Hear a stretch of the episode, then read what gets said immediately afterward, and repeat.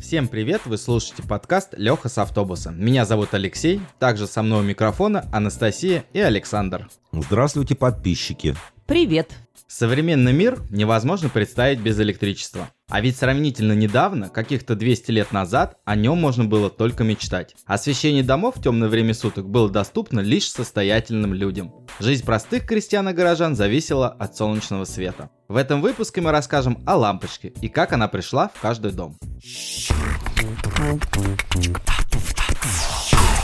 Очень сложно встретить человека, незнакомого с лампой накаливания. Эти устройства освещают помещения домов и улицы городов на протяжении более 100 лет.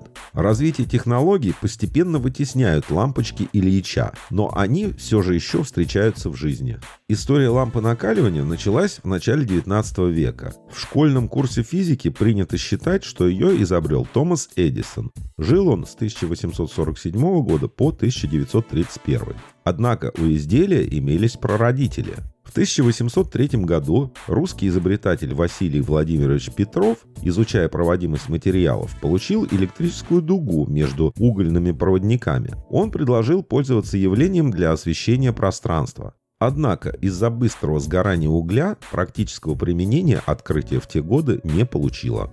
В те далекие и темные времена многие ученые работали в направлении электрического света. Так, к примеру, с 1860 по 1878 англичанин Джозеф Вильсон Свон работал над применением угольного волокна и получил в итоге патент на изобретение лампы. Параллельно с Своном проводил эксперименты и получил в 1874 году патент на нитевую лампу российский ученый Ладыгин. А еще один российский ученый Василий Федорович Дидрихсон просто усовершенствовал конструкцию своего соотечественника, откачав из колбы воздух и установил несколько электродов. После сгорания одного начинал светиться следующий электрод, тем самым увеличив время службы лампы. В вопросе первенства изобретения лампочки, как и во многих других, отечественная и мировая точка зрения различаются. В России принято считать первооткрывателем Павла Николаевича Яблочкина и Александра Николаевича Ладыгина. В мире же считается, что первая лампочка изобретена, как уже говорил Саша, Томасом Эдисоном. Лампочку накаливания многие называют лампочкой Ильича. Вот вы мне и объясните. Я не понимаю, почему. Он же не имеет никакого отношения к э, созданию лампочки. Абсолютно верно. А к созданию лампочки он не причастен. Э, если вы поняли, мы говорим о Владимире Ильиче Ленине. А вот к ее внедрению в каждый дом он имеет непосредственное отношение. Так ее стали называть после поездки Ленина и Крупской в село Кашино Московской области. Вождь мирового пролетариата присутствовал на пуске одной из первых электростанций с разводной сетью из старого телеграфного провода. Станция была построена на собственные средства сельскохозяйственного товарищества. Жители деревни вдохновились идеями Владимира Ильича, в которых он призвал к экономическому развитию страны посредством использования электроэнергии. Так, 14 ноября 1920 года в деревенской подмосковной избе загорелась первая лампочка. Фотография, сделанная в тот день в Кашино, бережно хранилась в каждой семье.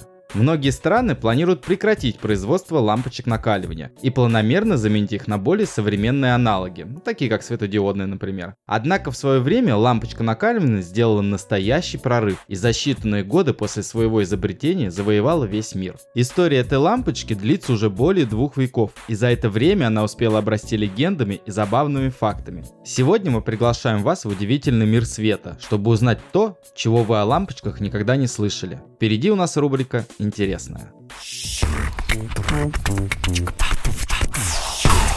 В американском городе Ливермор, что в Калифорнии, находится самая старая лампочка, которой 122 года. Включили ее в далеком 1901 году на пожарной станции, и она работает фактически беспрерывно. Эта лампочка была занесена в книгу рекордов Гиннесса как самая долговечная. Изготовлена была в конце 90-х годов 19 столетия. Лампы накаливания преобразуют лишь 5% энергии в свет. Остальные 95% превращаются в тепло, так что лампочку можно считать больше тепловым прибором, чем осветительным. В некоторых странах продают мощные лампы накаливания под видом обогревательных приборов с целью уклонения от дополнительных налогов. Для справки, лампочка накаливания в 100 Вт разогревает нагревается почти до 300 градусов. Ого, вот такая горячая штучка. Да, я помню из детства, включенную лампочку можно было выкрутить только с помощью полотенца, и даже через него она была очень горячая. Доказано, что лампа накаливания и галогенная лампа излучают абсолютно безопасный свет, ровно как и естественное освещение на улице. Поэтому в помещениях, освещенных такими лампами, глаза гораздо меньше устают. На одном старейшем московском электроламповом заводе сделали две лампы мощностью 30 киловатт каждая. Это были самые мощные лампы в СССР. Сила света каждой из них порядка 110 тысяч свечей. Одной такой лампой можно осветить всю Красную площадь Московского Кремля. А недавно один ученый построил электрическую дуговую лампу в 2 миллиарда свечей. Представляете? Если эту лампу поместить на высоте 30 километров над землей, она будет светить так же ярко, как полная луна. Даже если бы она находилась от нас на таком же расстоянии, как луна, все равно была бы видна только в виде звездочки, различимой невооруженным глазом. Угольные стержни в этой лампе накалены до 7,5 тысяч градусов, то есть горячее солнца, температура которого на поверхности равна 6 тысяч градусов.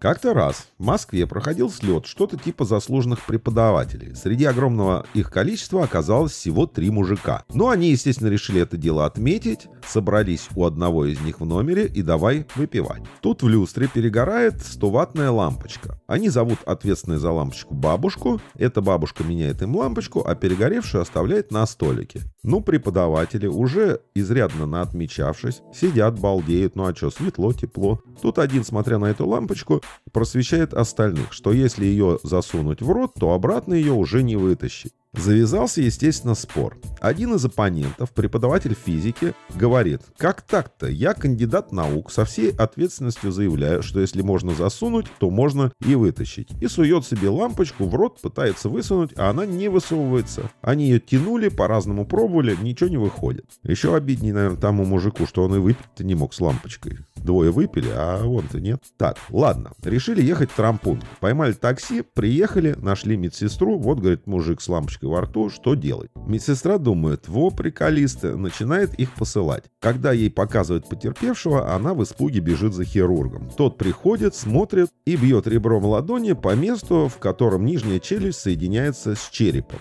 У физика рот открывается еще шире. Лампочка выскакивает, и мужик так и остается с открытым ртом. Хирург объясняет, что это нормально, просто мышцы были изрядно напряжены, а теперь наоборот, сильно расслаблены, и сокращаться пока не будут. Но часа через три можно уже будет пробовать говорить. Ну ладно, заслуженные преподаватели благодарят врача и направляются назад в гостиницу на такси. Но едут в такси, и двое мужиков, которые сидят на заднем сиденье, разговаривают друг с другом. Один другому говорит, не могу понять, почему лампочка не выходит? Второй отвечает, такого просто не может быть. Ну на, говорит один другому и передает лампочку. Тот засовывает ее в рот, пытается высунуть, она также не вытаскивается. Едут назад, ловят медсестру. Та в истерике бежит за хирургом. Хирург успокаивает медсестру, долго смеется, но лампочку вытаскивает. Ловят вновь частника, едут вновь в гостиницу. Двое сидят с открытым ртом. Водила спрашивает, что, мол, дебилов везешь? Единственный способный говорить отвечает, какие дебилы, это кандидат кандидаты наук. Просто они лампочку в рот сунули, а вытащить не смогли.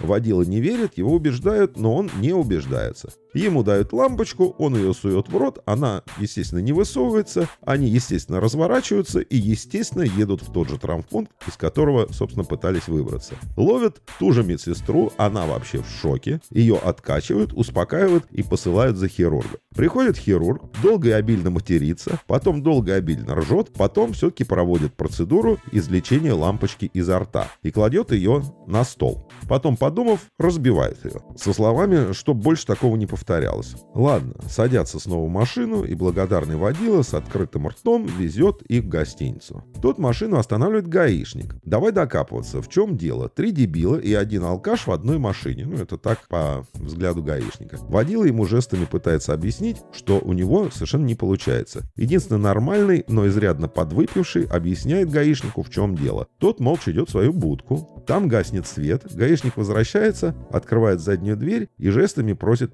подвинуться. Садится, изо рта у него торчит цоколь лампочки. Едут в травмпункт, уже алгоритм действий понятен. Ловят медсестру, с трудом доводят ее до самотранспортабельного состояния. Она на неслушающихся ногах направляется в сторону кабинета хирурга. Оттуда раздается женский вопль и грохот. Выходит хирург с неестественно открытым и не закрывающимся ртом тоже лампочку, видимо, хватанул. Ну, дебилы, вот ей-богу. Так почему же так происходит? Если лампочка входит в рот, от чего ее нельзя вытащить обратно? Ответ на этот вопрос весьма прост. Все дело в мышцах ротовой полости. Пока лампочка не попала в рот, мышцы рта находятся в расслабленном состоянии. Однако, когда инородный предмет попадает в полость, мышцы напрягаются и происходит спазм. Расслабить мышцы уже не получится самостоятельно. С течением времени эффект спазма только увеличивается, и мышцы зажимают лампу все сильнее. Если кто-то на ваших глазах решил съесть лампочку, не стоит пытаться извлечь ее самостоятельно. Езжайте в травмпункт. На этом у нас все. Всем пока.